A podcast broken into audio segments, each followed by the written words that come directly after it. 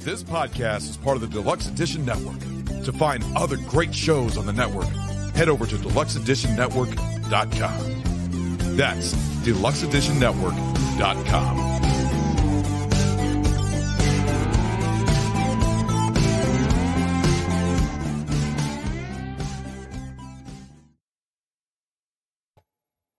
Hello, everyone, and welcome back to another episode of the Steven Gervais and Friends podcast.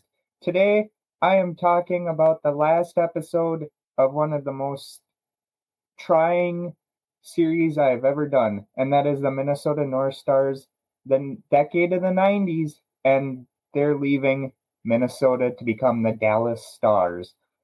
Hopefully, you enjoy it. Also, if you're new to the channel, please like, subscribe, comment, hit the notification bell so you never miss another moment of the podcast. And also, could you please go over to the deluxeeditionnetwork.com where you'll find the podcasts of the month, which are Barrel Aged Flicks and History I'd Like to Fuck with Don Brody. That's right, History I Like to Fuck by Don Brody. So, today we're talking about the 90s with the Minnesota North Stars and how they kind the so-called ownership decided to say that you know we're not making enough money here uh, we can't get a new stadium we want to leave and i know one thing i did truly forget in the 80s episode which was the last episode which is on the YouTube channel or anywhere where you listen to podcasts. But anyway, in the eight, late 80s, Herb Brooks was uh, the coach of the Minnesota North Stars, but supposedly it didn't work out between him and the owners. Uh, the owners didn't like him for whatever reason and decided to get rid of Herb Brooks, which you get rid of a Minnesota institution like Herb Brooks, you might as well just leave. So the 90s here with the Minnesota North Stars. The NHL instituted a compromise for the 90 91 season where the Gund brothers were awarded an expansion team in the Bay Area, the San Jose Sharks, that would receive players from Minnesota via dispersal draft with the North Stars. Both the Sharks and North Stars would then be able to select players from the other 20 NHL teams in expansion draft. A previous group petitioned for an NHL team in the Bay Area led by Howard Baldwin and Morris Belzberg bought the North Stars as part of the deal. Of the deal, Baldwin and Belzberg purchased the team from the Gund brothers for approximately 38.1 million, including 1 million in liabilities, as well as giving the Gunds their fair share of the fees from the next three expansion teams, expected to be 7.14 million. Norman Green a former part owner of the Calgary Flames and a last minute newcomer to Baldwin and Belzberg's group, purchased 51% controlling interest in the North Stars from them, with Baldwin and Belzberg sharing the remaining 49 stake in the team. Green agreed to purchase Baldwin's 24.5% share, giving him more than 75% control of the team shortly after a dispute with Baldwin arose. Belzberg remained maintained his share of the rest of the team's stock until 1990, when Green became the team's sole owner by buying Belzberg shares. In the 90 through 91 season, despite a losing record in the regular season, the North Stars embarked on a Cinderella run to the Stanley Cup Finals.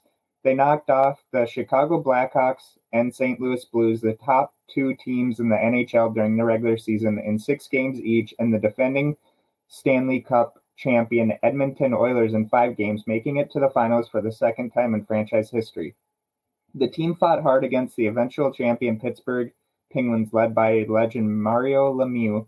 They won two of the first three contests before being obliterated eight to nothing in Game Six of the best of seven series. It was the most one-sided defeat in a deciding game of the Stanley Cup Finals since the original Ottawa Senators defeated the Dawson City Nuggets 23 to 2 in 1905. Following the 1991 finals run, the North Stars adopted a new logo, the word STARS, in italicized gold capitals over a green star with a gold outline. The gold now a more metallic shade than the previous yellowish shade. The team also adopted black as their primary color for their road uniforms and eliminated gold from the uniform except for the new logo. Even before the logo change, it had been speculated that the North Stars would adopt a new logo following the 90 91 season, as the future primary logo was first painted on the Met Center ice prior to the aforementioned season, a bet in reverse color scheme than its in upcoming incarnation.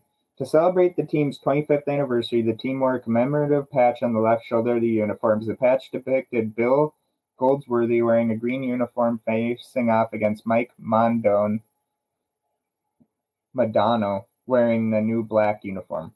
The North Stars were allowed to protect 14 players from selection by the by the Sharks as per the 1991 expansion agreement. This meant the core of their 91 conference championship roster essentially, essentially remained un, in intact, intact. With the North Stars only losing four players from their NHL roster to San Jose, the Sharks' remaining selections from Minnesota were minor leaguers. As a result, while the Sharks endured the typical struggles of an expansion team and finished last overall, the North Stars actually modestly improved from the 90 through 91 regular season, although they nevertheless finished with another losing record. They still made the 92 playoffs with their new look and took a 3 2 series lead into Game 6 at the Met Center against the North Division champion Detroit Red, Wing- Red Wings. The Red Wings won one to nothing in overtime after a video review, referee review confirmed that Sergei Fedorov had scored a goal. This was the first use of video replay in the Stanley Cup playoffs. The Wings won the seventh game at home, five to two. Departure to Dallas. By 1992, Norm Green was arranging a deal to turn the team into the Los Angeles Stars, playing at a new arena, which is now the Honda Center, under construction in Anaheim, California. However, as the Walt Disney Company was already in negotiations with the NHL to create an expansion team in the area, the league instead asked Green to let Disney create the Mighty Ducks of Anaheim while the North Stars would be allowed to relocate to any of to any city of Green's choosing. In January 1993, Green chose Dallas, Texas as the new home of the franchise and the decision was formally announced on March 10. Several reasons were cited for the relocation, relocation, including poor attendance during a string of losing seasons, the failure to reach deals for a new arena in either Minneapolis or St. Paul, in a sexual harassment lawsuit against Green that resulted in his wife threatening to leave him unless he moved the team. The subsequent decision to relocate the franchise to Texas made Green much reviled in Minnesota, where he diversely came to be known as Norm Greed. Another factor that also pre- precipitated the move to Dallas was the fact that the team refused to play at the Target Center where the NBA's Minnesota Timberwolves played due to the fact that Coca Cola had advertising and pouring rights at the arena. The North Stars and the Met Center had Pepsi as their sponsor. Despite that, the newly ro- relocated Stars did play at Target Center on December 9, 1993 against the Ottawa Senators though only 14,558 fans showed up to watch the Stars defeat the Senators 6 to 1. Due to mounting financial problems resulting from poor management of his non hockey business ventures, Green only kept the Stars for three more years before selling them to Tom Hicks in 1996. On the other hand, the Dallas franchise has taken some steps to mend the emotional wounds left in Minnesota. When the Dallas Stars won the 1999 Stanley Cup, three years after Green sold the team, their official video Nothing Else Matters not only included their past season's disappointments, but also paid tribute to the North Stars' 9, 91 run to the final, of which star Mike Modano and general manager Bob Gainey had been part. Modano, who retired in 2011, was the last former North Star in the NHL, leaving the Stars franchise after the 09-10 season. The last active former North Star was Mike Craig, who played in Italy until 2013. After Modano's last game as a Dallas Star, which was in Minnesota playing the Wild, Modano came on the ice as the first star wearing a North Stars jersey, getting a standing ovation from the crowd. With the departure of former scout Les Jackson from the Dallas Stars franchise on June 30th, 2020, there is no longer anyone working for Dallas who had a direct connection to the franchise's time in Minnesota. And that's pretty much it. We later get the Wild, which now the Wild kind of is having a identity crisis. If I was the owner of the Minnesota Wild, you are wearing retro jerseys every now and then that have the Wild logo on it with the North Stars colors why don't you just buy the North Stars name from the Dallas Stars? Because they're Dallas is not going to call themselves the North Stars. You would still be able to have two teams with the name Stars in it. You could just change the Wild from the Minnesota Wild to the back to the Minnesota North Stars. And you know, shame on the ownership group that took the North Stars away from the fans, and shame on the politicians that didn't get this deal done. I mean, here in Minnesota, we always have that issue when a team wants a new stadium. Granted, the Timberwolves have been fine with the Target Center. Um, Minnesota's been, the Vikings have been threatening every now and then to move to a different city, which let them. I mean, you know, no other team is going to probably have that name, the Vikings. I'm sure Minnesota is probably going to fight for that, hopefully. But I mean, you had the Lakers move from Minneapolis to Los Angeles back in the day, and then you have the North Stars leave. I mean, how many teams do you have to have leave before ownership or like these big hot, uh, leagues figure out that maybe don't put one in Minnesota anymore? I mean, if anyone would say they would rather have the Wild than the North Stars, they're fucking drunk. And I, I'm sorry for saying that, but that is the truth. Um, granted, the series between the Wild and the Dallas Stars right now in the Stanley Cup playoffs is tied two to two. I think they play a game tonight and tomorrow. Maybe they play tomorrow and then the day after. I'm not sure. But I think honestly, Minnesota could have kept the North Stars. Um, if someone wanted to take that certain team, then why don't you just say, okay, you can have the team, but we keep the name? And we're not going to be called the Wild. We're not going to be called whatever bullshit that other people want us to be called. We're going to be called the North Stars. And as I said early on, I'm biased because I never got to watch the North Stars.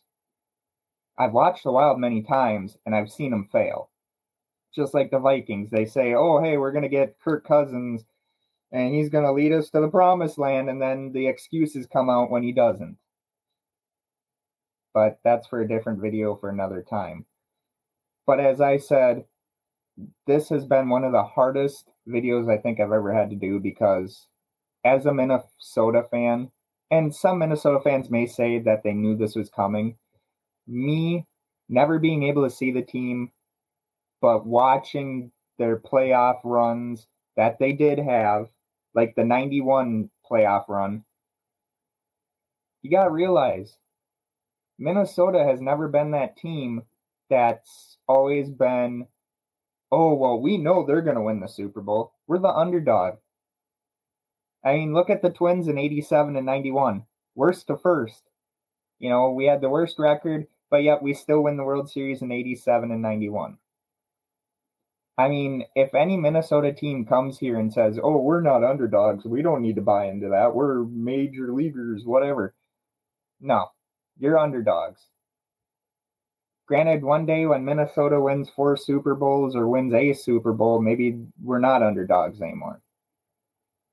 But until then, we are still underdogs. Just like the Wild, still underdogs. The Timberwolves, well, who cares about the Timberwolves? But, you know, that's the thing here in Minnesota that a lot of teams and their owners don't understand. You are the underdogs. Buy into that. Look at what Philadelphia did. The Eagles bought into it and they won a Super Bowl in our new stadium. Like, you can't sit there and tell me that a team would say, oh, hey, we were 0 4 in the Super Bowl back in the 70s, but we're not underdogs. The fuck you're not. But, you know, rant on that later.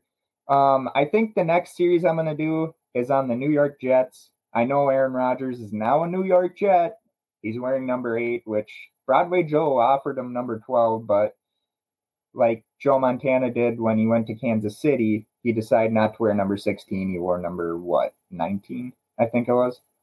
So, anyway, go to the Deluxe Edition Network.com where you'll find the podcast of the month, that being Barrel Age Flicks, and also History I'd Like to Fuck with Don Brody. Also, you'll find Kyle Fletz, Fletz Movies and Pulp Culture 13 on there. And you'll find Talking Shit with Mark Benzet Jr. and Brian Alum. Hopefully, I'm saying that right, Brian. I know you guys always hype me up. Hopefully, you guys don't get mad at me for messing up your last name, Brian. Um, also, go check out a lot of the other podcasters on there. They are so tremendous, so great, a lot of nice people. Um, hoping to have a lot of them come on the podcast and just shoot the shit and interview them and talk about their favorite stuff, you know. Also, go check out the Denny's on the deluxe edition network.com where you can vote for any category and it's chosen by you, the fans. Also, thank you so much. We're almost to 50 subscribers on the YouTube channel and we're on the road to 750 downloads on the podcast on Buzzsprout. So please, let's get this, let's get to it. You know, but I got to thank you all so very much. I got to thank my team. I got to thank the network. I got to thank Casey. I got to thank Mark Bensett Jr., Kyle Flett, everyone, the fans, the supporters. Thank you so very much for making us a success. I hope you all enjoyed this episode. It was kind of a tearjerker for me. But until then, I will see you all on Thursday. And this is Steven Gervais signing off. See ya later. This podcast is part of the Deluxe Edition Network. To find other great shows on the network, head over to deluxeeditionnetwork.com. That's deluxeeditionnetwork.com.